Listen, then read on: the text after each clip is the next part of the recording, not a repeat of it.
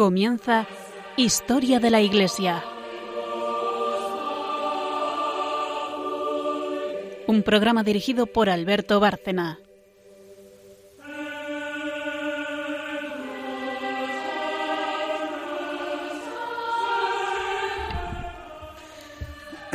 Buenas noches, oyentes de Radio María. Volvemos a reunirnos aquí, los que hacemos este programa, y esperamos eh, que estén oyéndonos los habituales y más, que cada vez nos oigan más para difundir esta historia maravillosa, edificante que es la de la Iglesia. Buenas noches, María Ornedo. Buenas noches a todos. Buenas noches, Carmen Turdemontis. Buenas noches. Eh, gracias por venir y gracias a, a nuestros oyentes también por seguirnos. Continuamos hablando de mártires y concretamente hoy empezamos o seguimos con la persecución de Diocleciano, que es ya la última, la más dura también, porque Diocleciano pretendía erradicar el cristianismo en todo el imperio, considerando que era el mal que estaba azotando al imperio y que el haber abandonado a los dioses de Roma era la causa de la decadencia que ya habían experimentado en el siglo III, una gran crisis del imperio romano. En definitiva, Diocleciano, que es un, un emperador reformista y, y que además acometió una regeneración política del imperio, pues piensa que esta vez tiene que ser ya definitivamente erradicada la religión cristiana. Por eso va a ser tan dura, especialmente en Egipto, pero también en, Asia y desde luego en España, donde hay, ya lo comentamos, múltiples ejemplos, curiosamente, con una gran cantidad de mujeres que afrontaron el martirio en toda la geografía española. Mencionamos algunas el otro día, Justa y Rufina, en Sevilla, las dos Eulalias, la de Mérida y la de Barcelona, eh, y desde luego una de la que nos vamos a ocupar hoy, porque es eh, enormemente importante, para un periodo más tarde, el periodo de la, de la monarquía visigoda, que eso ya será a partir del siglo V, cuando ya el imperio no existía, que es Santa Leocadia, mártir en Toledo. en la iglesia que lleva su nombre, o que llevaba su nombre, fue donde más tarde, a partir del siglo V, los visigodos celebraban los famosos concilios de Toledo, que eran la reunión de nobles y obispos para asesorar al rey cuando éste les llamaba eh, a consejo y de ahí salían pues los cánones de los concilios de Toledo que eran mm, a la vez un órgano de gobierno del propio rey, un órgano consultivo del propio rey, donde se reunían nobleza y clero, lo que van a ser más tarde en la Edad Media o que ya empezaban a ser los dos estamentos eh, privilegiados como el apoyo fundamental, los dos pilares de la monarquía. En este caso en Toledo, la monarquía visigoda, y luego en todo el antiguo régimen.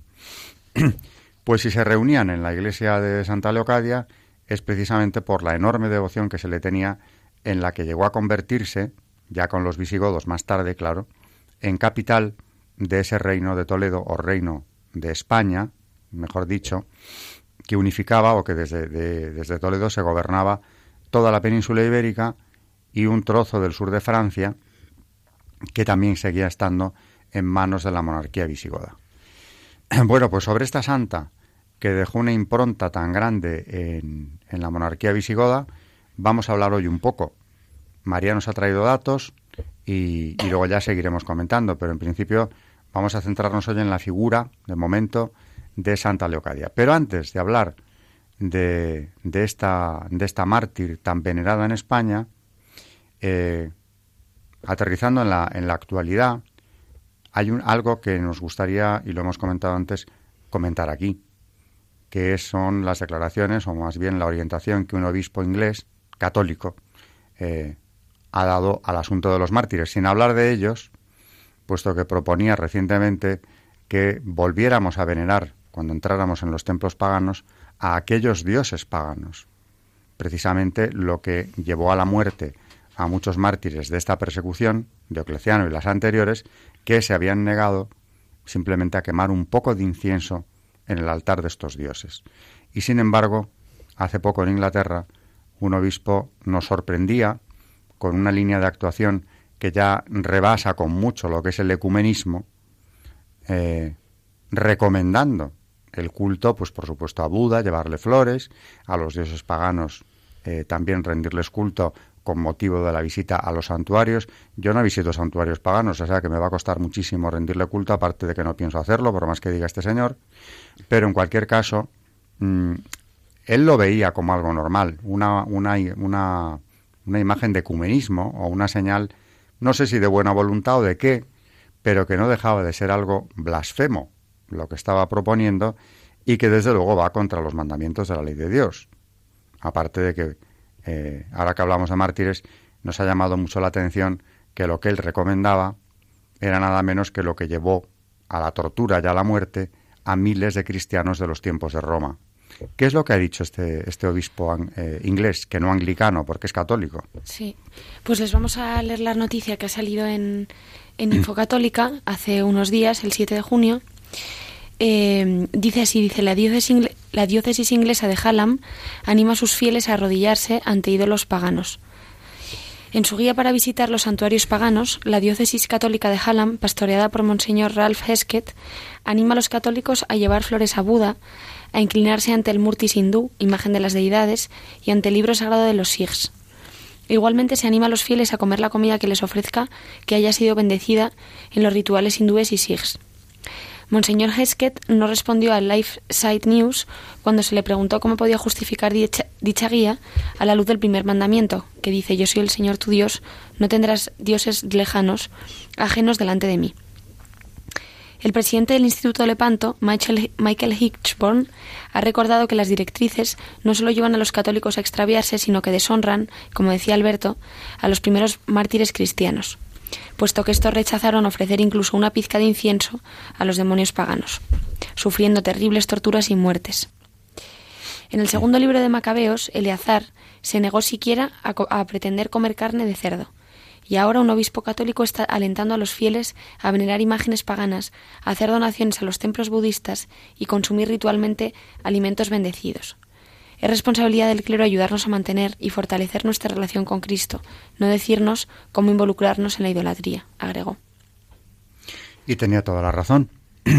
bueno, hecho este apunte, que lo único que nos viene a, a resaltar es la confusión reinante en nuestro tiempo y por eso precisamente tenemos que estar muy alerta ante las declaraciones incluso de algún pastor extraviado, como en este caso ha sido este obispo, eh, tomar siempre los referentes fundamentales. Por supuesto, por encima de todo, Cristo y el Evangelio.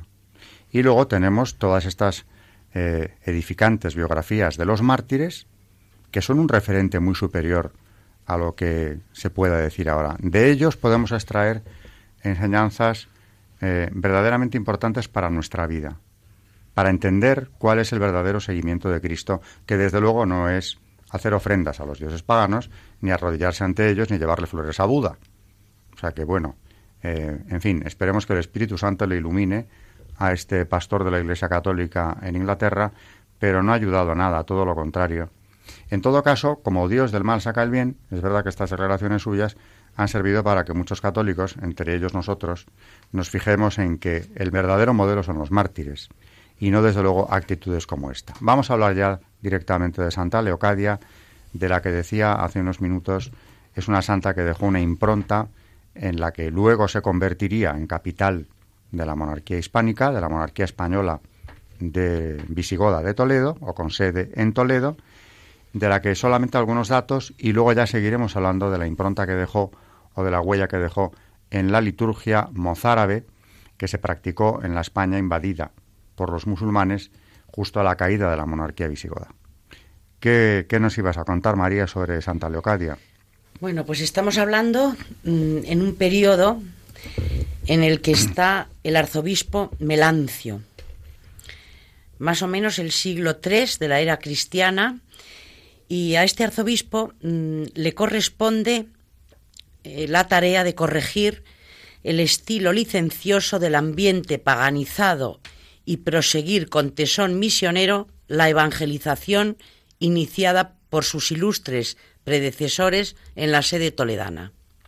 Entonces nos encontramos en Toledo, eh, en un clima mm, de idolatría, de vicios, errores, ha visto la luz en Toledo la hija de Leocadio, gobernador de la ciudad, de estirpe griega, casado con una mujer de claro linaje toledano.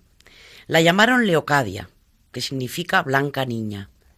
Nacida en el entorno de la parroquia que lleva su nombre y en donde se escriben estas páginas, retríbase frecuentemente a orar por la iglesia que había nacido en Toledo teñida en sangre martirial. Leocadia donó al Señor el amor virginal de su juventud ilusionada.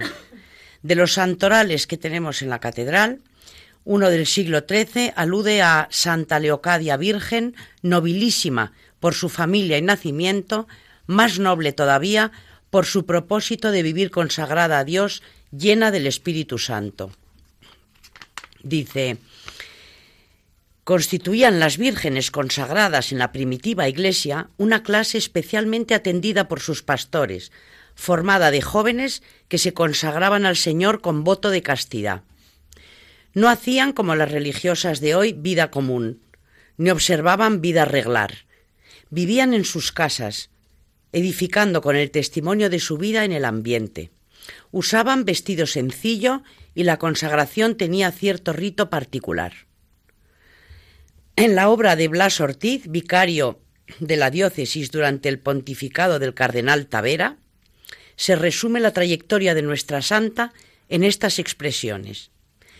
Viene luego la Virgen Leocadia, natural de Toledo, nacida de nobilísimos padres, dotada de honestísima presencia. Esta era la que sirvió de refugio en sus tribulaciones a los primeros creyentes, el consuelo de los pobres, la firmeza de los que vacilaban en la fe, el gozo y santo orgullo de los esforzados, defensa singular de todos los cristianos. Parecía vivir más del cielo que de la tierra. Se ha roto la paz precaria para los cristianos del siglo IV. Los emperadores Diocleciano y, Maximiano han dado órdenes severas al gobernador Publio Daciano para raer del suelo ibérico todo vestigio religioso. Con las credenciales imperiales llega el gobernador a la capital de la Terraconense, dejando a su paso un reguero de sangre y de satánicos refinamientos. En las actas de los mártires, hechas estrofas por nuestro inimitable Prudencio, se cantan el heroísmo de Félix, Cucufate y Eulalia de Barcelona, el arrojo de Engracia y de los innumerables mártires en la ciudad del Ebro, el candor de los hermanos Justo y Pastor de Alcalá de Henares, y el sacrificio total de los talaveranos Vicente, Sabina y Cristeta, sin pasar por alto a otra Eulalia, joyel de Extremadura. Llega hasta el último rincón de la vieja Toledo el rumor de la persecución que la ferocidad de Publio ha desatado a lo largo y ancho de la geografía patria. Los cristianos desafían alegres a la muerte, porque se sienten elegidos del cielo para dar testimonio del Evangelio y hacer fecunda la fe de las generaciones venideras. Entra Daciano en Toledo. Hace recuento de la gente supersticiosa que desprecia a los dioses del imperio y dice no a la tentación del dinero, del honor y de la sensualidad.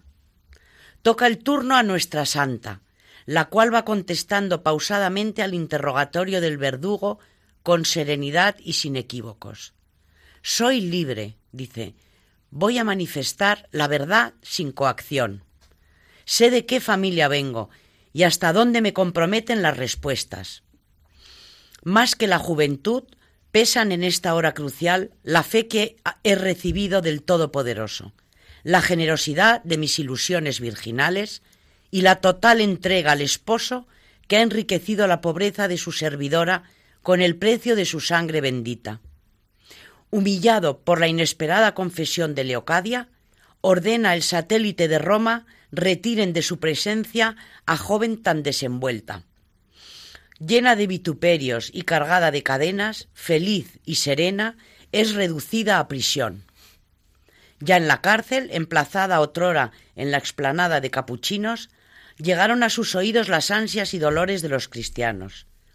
Partido el corazón de amargura, sobre todo ante la muerte de la Virgen Eulalia de Mérida, impotente para procurarles alivio humano, la que no conoció una lágrima sin enjugarla, volvió los ojos al esposo, pidiendo la librase de las ataduras de la carne. Pronto, sintiendo en el espíritu haber sido escuchada, trazó con los dedos la señal de la cruz en la piedra, entregó su alma pura y gigante al autor de la vida. Hasta el siglo pasado podía leerse esta inscripción. Aquí hace oración Santa Leocadia, cargada de pesadas cadenas y con el dedo hace la señal de la cruz en la roca. Sobre la fecha de su muerte hay distintas opiniones. La más verosímil apunta a los últimos años del siglo III o primeros del IV. Generalmente se da por buena fecha el 9 de diciembre del año 305, ya consagrada por la Iglesia y transmitida por el ritual mozárabe, que es el testimonio escrito más antiguo que nos habla de la santa. También encontramos muy discutida la fecha del martirio de Leocadia. Unos afirman que fue mártir, otros lo niegan aduciendo el mismo ritual mozárabe que tan solo la llama confesor, sin pensar que la palabra mártir, tomada del griego, significa el que da testimonio, es decir, exactamente igual que la latina confesor, expresión empleada en las actas de los mártires para señalar el que ha muerto por la fe. Sin contar que nuestra biografiada fue bárbaramente azotada como consta en todos los documentos y en un antiguo sello, hoy desaparecido, representaba su flagelación, además de haber muerto en prisión abrumada de los tratos más horribles. De los santorales citados, el del siglo XIII llama a Leocadia únicamente virgen. Otro santoral dice, en el día natal de la bienaventurada Leocadia Virgen, y la fiesta natal era la conmemoración del martirio, el día del nacimiento a la verdadera vida. El templo de la Vega es el más antiguo dedicado a la santa. Pequeño en un principio y pobre, seguramente, como erigido bajo las angustias de la persecución, debió ser magnífico al reedificarlo Sisebuto en el siglo VII, siendo arzobispo San Eladio. Fue transformado en la célebre Basílica de Santa Leocadia, para enterramiento de varios reyes godos y de los arzobispos San Ildefonso, San Eladio y San Eugenio III. En este mismo templo se celebraron los concilios toledanos, por lo menos el cuarto, quinto, sexto y diecisiete. Allí fue también la abjuración de Recaredo con asistencia de sesenta y dos obispos.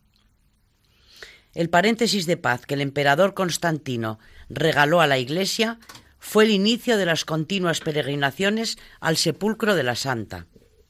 La devoción de los creyentes toledanos a la más predilecta de sus hijas la hace su patrona, como nos cuenta el padre Hernández, jesuita. Por más de cuatrocientos años, Santa Leocadia ha sido patrona única de Toledo, como se lee en el himno escrito en letra gótica hace más de seiscientos años. Llegó el solemne día en que la Santísima Leocadia, despreciando las vanidades terrenas, se encumbró hasta el reino de los cielos. Esta noble doncella, vástago de ilustre estirpe, confesó esforzadamente a Cristo, sufriendo gozosa los tormentos. Apresada por el presidente, fue cargada de cadenas para que la fe de la adolescente cediese el peso de las prisiones. Ella se propone obsequiar a Cristo con el ayuno, le ofrece sus alabanzas con gratitud y el sacrificio de su plegaria.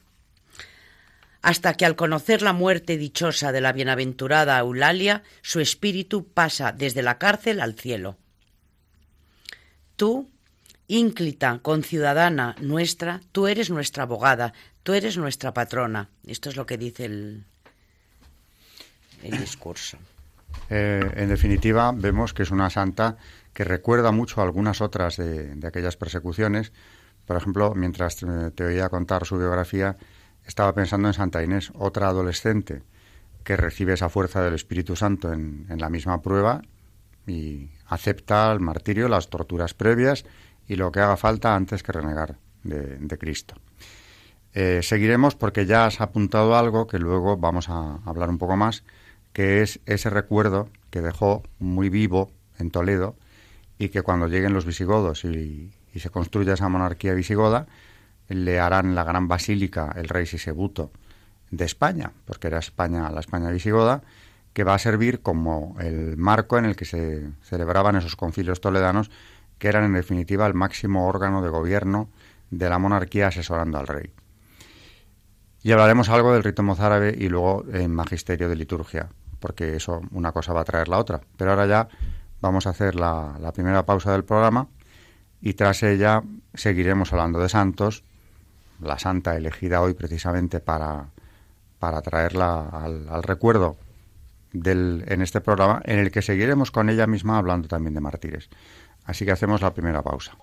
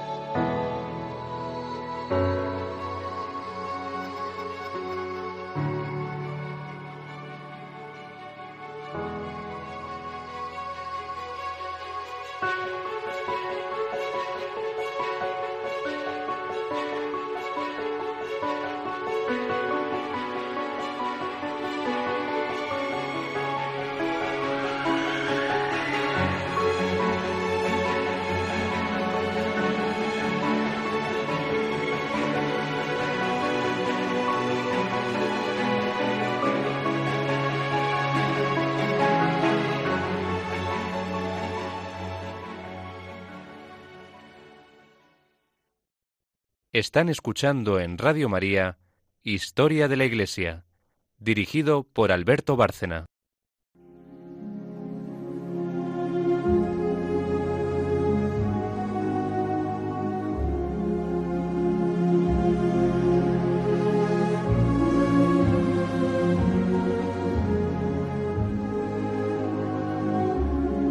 Santos en la historia de la Iglesia.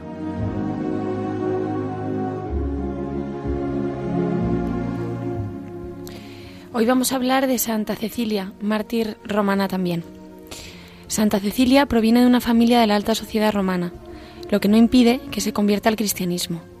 Su conversión cae como un terremoto entre los aristócratas de la ciudad, pues uno de los suyos, de los ricos y poderosos, se ha convertido a la religión de los esclavos, de los pobres, y no solo se convierte, sino que se convierte en una cristiana devota, activa y en un ejemplo. Los padres de Cecilia la habían prometido en matrimonio con un joven llamado Valeriano. Tras la boda, ella informó a su marido de su decisión de permanecer virgen por amor a Dios y que un ángel protegía su virginidad. Valeriano le responde que si es cierto, quiere ver al ángel, y Cecilia le invita a bautizarse para poder verlo. Valeriano es bautizado por el Papa Urbano y desde entonces ambos se consagran vírgenes al Señor. Los esposos, junto al hermano de Valeriano, son encarcelados por enterrar cristianos, cosa que estaba prohibida. El prefecto de la ciudad quiere condenar a Cecilia y busca cualquier excusa para ello. Cita a Cecilia y le pide una relación de bienes de su marido y de su hermano, pero ella lo ha entregado todo a los pobres. El juez, en vez de condenarla, condenarla, le propone un pacto. Si Cecilia ofrece un sacrificio a los dioses romanos, la deja libre. Cecilia responde que no hay más Dios que el de los cristianos y que los, los ídolos son patrañas. El prefecto la condena a morir en la hoguera, pero los verdugos, por más leña que echan al fuego, no consiguen que Cecilia muera.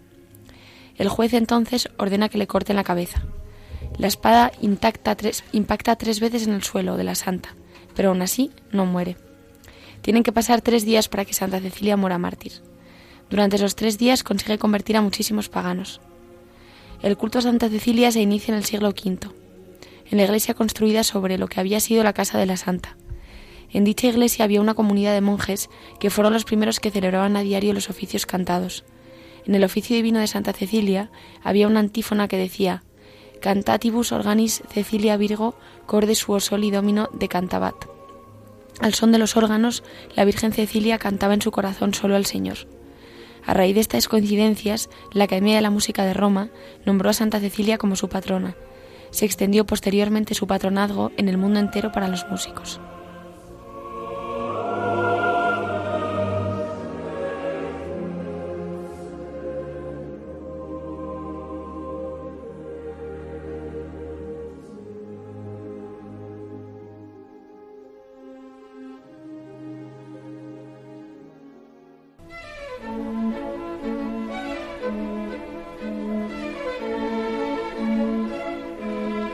El Magisterio de la Iglesia.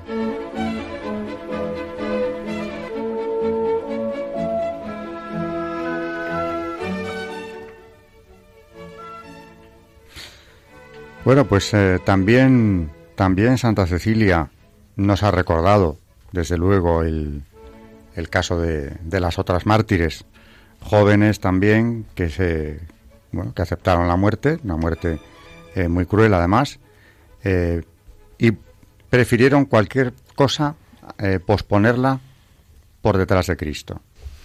Vemos también aquí, por ejemplo, como eh, la primera noticia que estábamos contando sobre eh, la diócesis inglesa de Hallam, precisamente porque fue cuál fue lo, que fue lo único que pudieron por lo que pudieron condenarla a Santa Cecilia, pues precisamente porque se negó a, a adorar a un dios romano. O sea que vemos aquí, mm, precisamente enlazándola con, con, la noticia del principio, como hubo una gran cantidad de mártires que lo fueron precisamente por negarse a, la idolatría.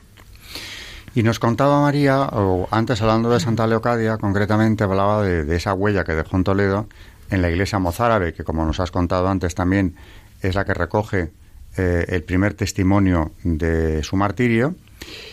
Y eh, esta iglesia mozárabe o este rito mozárabe que se va a mantener y que de hecho todavía se celebra en ocasiones.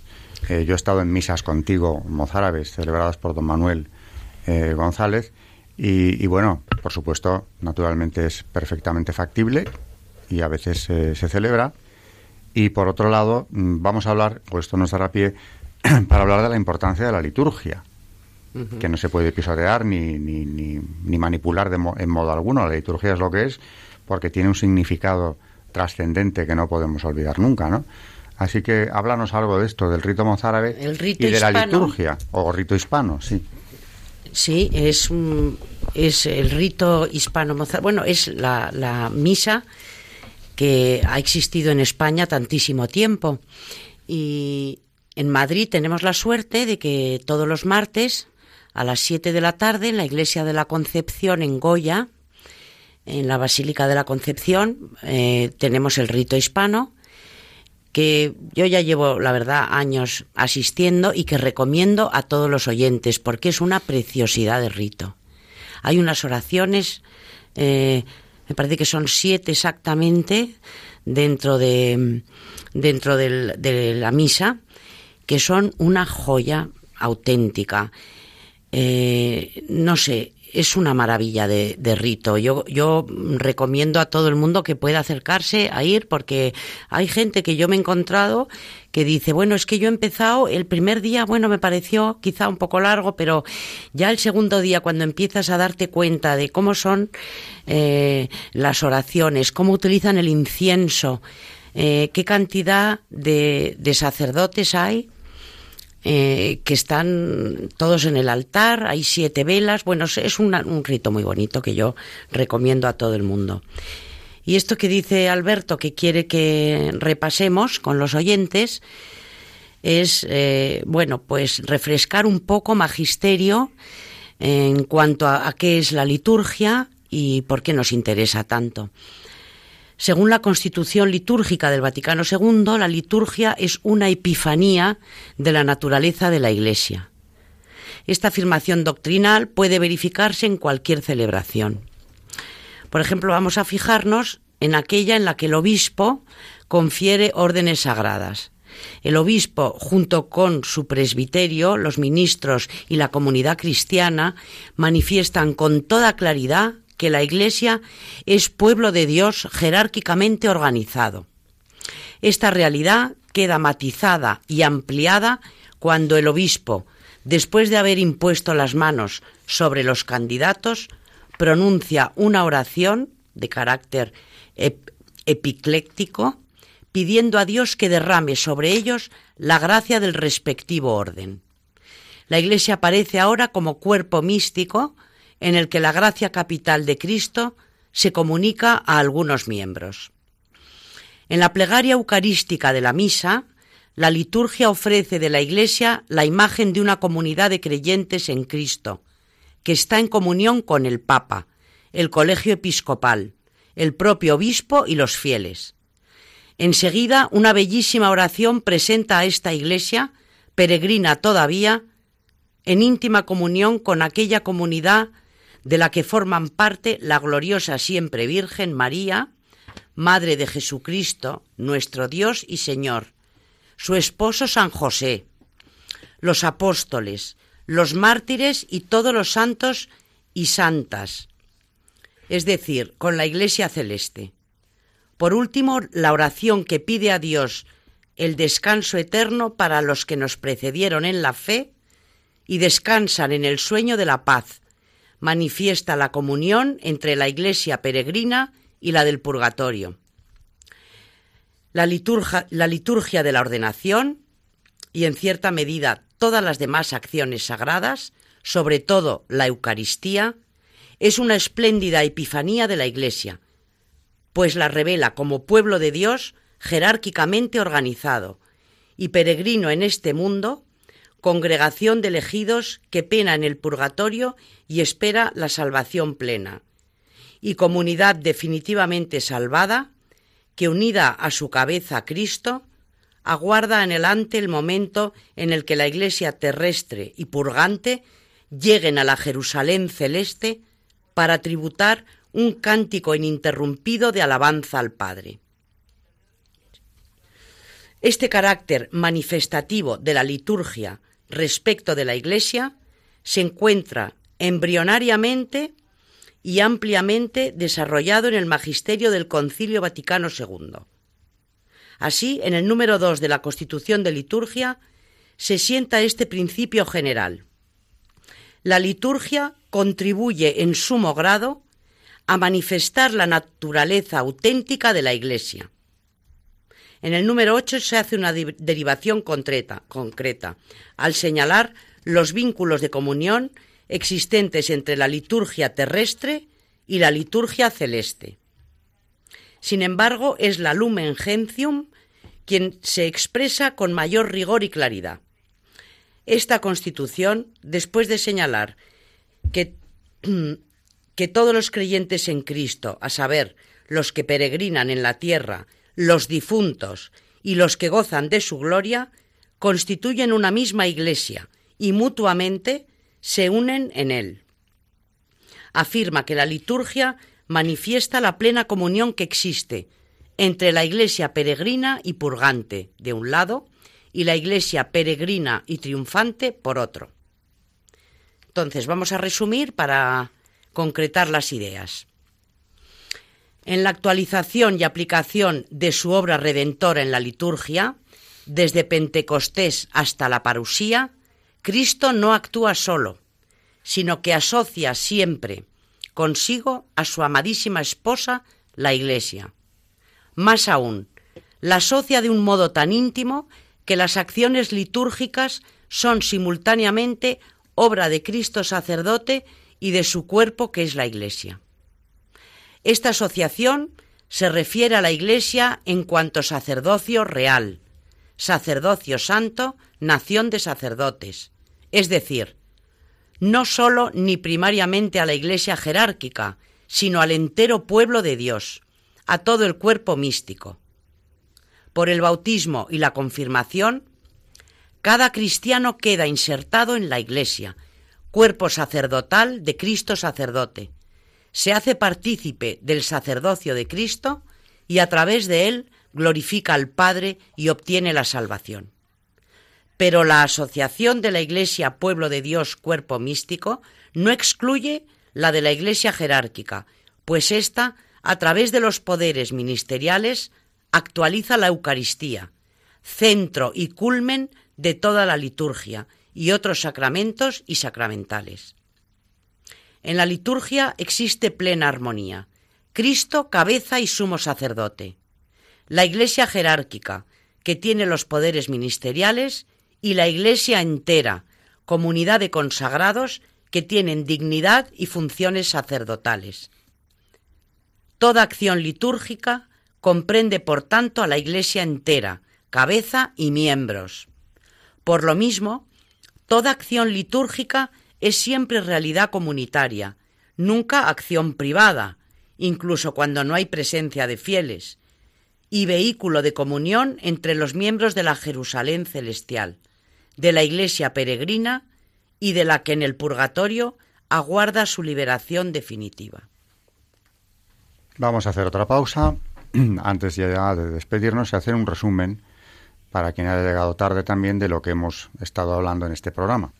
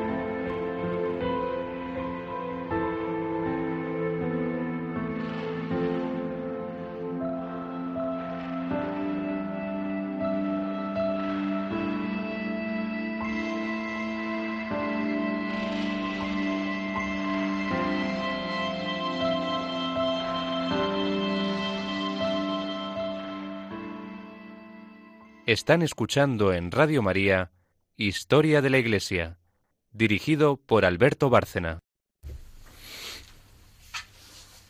Importancia de la liturgia, que mm, es muy importante, desde luego, destacar la que tiene, sobre todo con los jóvenes. Yo el otro día con, con unos sobrinos míos a la salida de misa eh, me venían comentando que les había gustado mucho la homilía. Eh, era como si la homilía fuera el centro de la misa. Yo les dije, cuidado, porque es importante, ¿no? Lo que el sacerdote nos diga en la homilía, pero se puede incluso suprimir. Podría no haber homilía y, sin embargo, lo importante es lo que está pasando en la misa, que es la renovación del sacrificio del Calvario. Y el centro de toda esa liturgia a la que estamos asistiendo es precisamente la consagración en la que el sacerdote hace que, por el poder que se le ha conferido en el sacramento de, orden sacerdotal, puede convertir y convierte el pan en cuerpo de Cristo. Eso es lo importante, el momento crucial. Y, eso que tú nos contabas ahora también es algo a destacar, que la liturgia une a la iglesia militante con la purgante, con la que somos nosotros todos, y esa unión se produce a través de la liturgia. Y se produce en el momento, eh, es impresionante, porque en el momento de la elevación, que se unan el cielo y la tierra. Yo creo que de verdad no nos damos cuenta lo que es la Eucaristía. Y mm. no, es, es tal barbaridad que, no sé, no somos conscientes de lo que ocurre ahí. Y es verdad que a mí me impresiona, porque no parece que no es, no es verdaderamente importante, ¿no? Pero yo creo que sí que lo es, sí que lo es. Y en este nuevo misal que, que ahora encontramos en las parroquias, aparece que en el momento de la elevación, por favor, nos arrodillemos, ¿no? Porque quizá es que no nos damos cuenta lo que hay ahí, pero es de una, de una importancia y de no sé, es tan solemne ese momento que no sé cómo puede. Hombre, hay gente que no puede, no puede arrodillarse y bueno, pueden estar de pie o por lo menos una actitud, como digo yo, de postración. Porque estamos ante un milagro de una, de una, no sé, de una magnitud que se nos escapa a todos, ¿no? Pero de verdad, yo lo recuerdo ahora que que por favor estemos de rodillas en, semejante momento, ¿no? que todo mm, en ese momento y por las manos, por la acción de, de las manos de un sacerdote, en ese momento tengamos a todo un Dios ahí, porque es, toda la divinidad y, y, toda la sangre y el cuerpo de Cristo, todo ahí. Se produce ese milagro eucarístico, ¿no? Hace poco, hablando de lo de arrodillarse, precisamente el cardenal Sara eh, ponía como ejemplo el de San Juan Pablo II, hablando de que obligaba, decía más o menos, a su cuerpo roto a arrodillarse, incluso eh, en lo que podía parecer un acto de humillación, porque ya no podía al final y necesitaba ayuda de alguien que le ayudara a arrodillarse y a levantarse, pero no dejó de hacerlo. En ningún momento. Y eh, ahí hay una lección eh, enorme de, señalar qué es lo que está ocurriendo y ante qué se está arrodillando. Y si él hasta el final siguió haciendo esto, eh, no podemos olvidarlo, y hacía muy bien el cardenal, recordando eso, ¿no? Hay una noticia también sobre esto que quería traer hoy. Precisamente salió una noticia en Infovaticana eh, diciendo que, em, dice así, los católicos deberían seguir el ejemplo de San Juan Pablo II, que se arrodilló ante el Santísimo hasta sus últimos días. Así lo ha señalado el cardenal Robert Sara, prefecto de la Congregación para el Culto Divino y la Disciplina de los Sacramentos. La vida de Carol Boitila, dice, estuvo marcada por un profundo respeto a la Eucaristía. Os invito a recordar que al final de su vida de servicio, un hombre en un cuerpo atormentado por la enfermedad, Juan Pablo II, no podía sentarse en presencia del Santísimo Sacramento. Obligaba a su cuerpo roto a arrodillarse. Necesitaba la ayuda de otros para doblar las rodillas y levantarse otra vez. El purpurado guineano habló el, el, pasado martes en la conferencia Sacra Liturgia en Milán sobre la belleza, conveniencia y valor pastoral de recibir la Sagrada Comunión de rodillas y en la lengua. Porque si, como enseña San Pablo, en el nombre de Jesús toda rodilla se doble en el cielo y en la tierra y en los abismos, cuánto más debemos doblar nuestras rodillas cuando llegamos a recibir al Señor mismo en el acto más sublime e íntimo de la Santa Comunión, defendió el prefecto de la Congregación para el Culto Divino. El cardenal Sara también mencionó el ejemplo de Santa Teresa de Calcuta, que tocaba a diario la carne de Cristo en los cuerpos destrozados de los más pobres de entre los pobres, pero llena de veneración respetuosa, se abstuvo de tocar el cuerpo transustanciado de Cristo. En una edición especial del Observatorio Romano, Monseñor, Monseñor Konrad Krajewski, ceremoniero pontificio, relataba cómo el 10 de junio de 2004, durante la última procesión del Corpus Christi que presidió el San Juan Pablo II, rogaba una y otra vez poder arrodillarse ante el Santísimo. Este es el testimonio de Konrad Krajewski recogido en un artículo del semanero católico Alfa y Omega. Durante la última celebración del Corpus Christi, presidida por el Papa, ya no podía caminar. El maestro de celebraciones y yo lo habíamos alcanzado con las alzados o con la silla sobre la plataforma del coche, expresamente preparada para la procesión. Delante del Papa, sobre el reclinatorio, estaba puesto el ostentorio con el Santísimo Sacramento. Durante la procesión, el pontífice se dirigió a mí en polaco, pidiendo poder arrodillarse. Me quedé desconcertado porque físicamente el Papa no estaba en condiciones de hacerlo. Con gran delicadeza le sugerí la imposibilidad de arrodillarse, dado que el coche oscilaba durante el trayecto y habría sido muy peligroso. El Papa respondió con su famoso dulce murmullo. Transcurrido un poco de tiempo, repitió de nuevo Quiero arrodillarme. Y yo, con gran dificultad al tener que repetir el rechazo, sugerí que sería más prudente intentar hacerlo en las cercanías de Santa María la Mayor. De nuevo escuché el murmullo. Sin embargo, después de unos instantes, al llegar a la curia de los padres redentoristas, exclamó con determinación, casi gritando en polaco Aquí está Jesús, por favor. El maestro de celebraciones fue testigo de aquellos momentos. Nuestras miradas se encontraron y sin decir nada comenzamos a ayudarlo a arrodillarse. Lo hicimos con gran dificultad y prácticamente sujetándolo a nosotros sobre el reclinatorio. El Papa se aferraba al borde del reclinatorio y trataba de sostenerse, pero las rodillas no lo soportaban, y tuvimos que volver a colocarlo en la silla, entre dificultades que no eran solo físicas, sino que se debían también al obstáculo de los ornamentos litúrgicos. Según contaron más tarde testigos de este momento, San Juan Pablo II respondió a quienes le intentaban persuadir de su intención de arrodillarse. Ellos no pueden ver al Papa sentado delante de Dios. Pues efectivamente, cuando el cardenal Sara eh, llama la atención sobre esto, todo el respeto que se manifieste ante Jesús sacramentado es poco. Porque como tú decías, a veces se nos olvida lo que estamos viviendo en la celebración de la Eucaristía.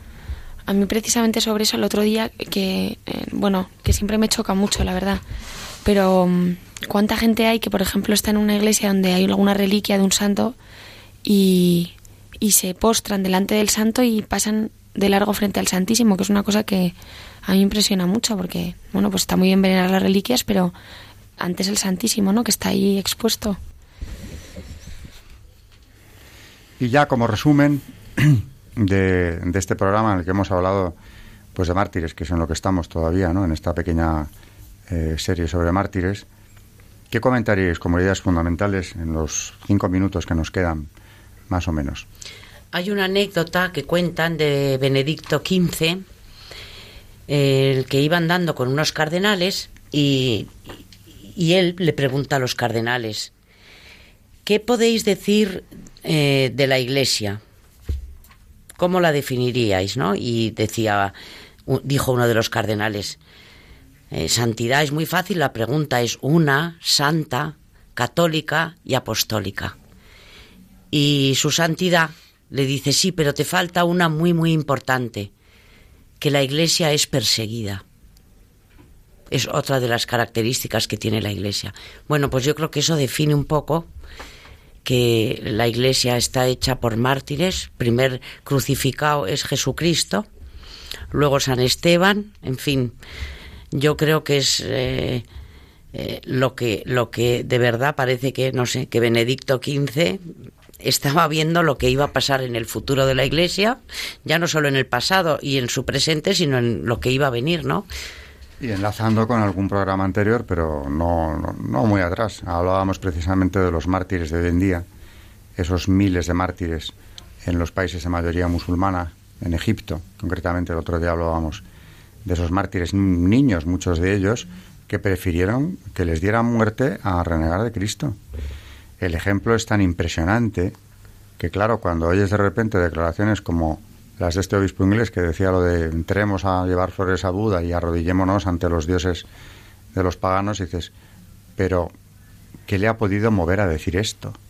Verdaderamente debería reflexionar, sobre todo como pastor, que es de la Iglesia, sobre estas afirmaciones porque tantos han muerto y siguen muriendo por el nombre de Cristo y por no posponerle a nada.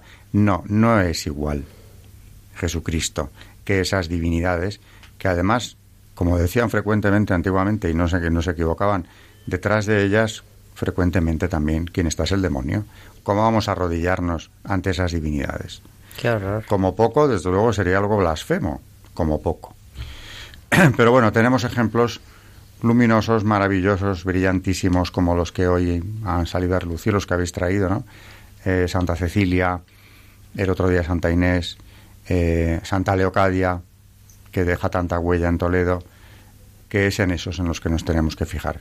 Y luego ejemplos de respeto, de reverencia ante el Santísimo, como el de ese santo también, eh, el gran Papa San Juan Pablo II, Magno, como le llaman con toda propiedad, que hasta el último momento se seguía arrodillando ante el Santísimo. Y qué bonita esa frase que ha dicho cuando los que iban con él trataban de evitarlo, con toda la dificultad que se veía que tenía física, más los ornamentos que llevaba puestos, y él casi llorando decía, es que Jesús está aquí. Claro. O sea, ¿cómo me vais a impedir que me arrodille? Ayudadme, por favor, soy además el Papa. Tengo que arrodillarme ante él. Y, y, ese grito de desesperación, como no, no lo entendéis, ¿no? es que Jesús está aquí. Bueno, pues nos vamos a despedir ya con los datos del programa, que son eh, recordar a nuestros oyentes también el, nuestro correo electrónico y también nuestra dirección, para quien quiera se pueda dirigir a nosotros. Pues nuestro email, nuestro email recordarles que es historia de la iglesia arroba radiomaria.es, historia de la iglesia arroba radiomaria.es. Buenas noches, eh, María Ornedo. Buenas noches y animo a nuestros oyentes a que a que nos escriban, que nos hace muchísima ilusión y, que vamos a contestar todo lo que nos mandéis. O preguntéis incluso. O preguntéis. Muchas gracias. buenas noches, Carmen Turdemontis. Buenas noches a todos. Y buenas noches a todos nuestros oyentes de Historia de la Iglesia. Hasta el próximo programa.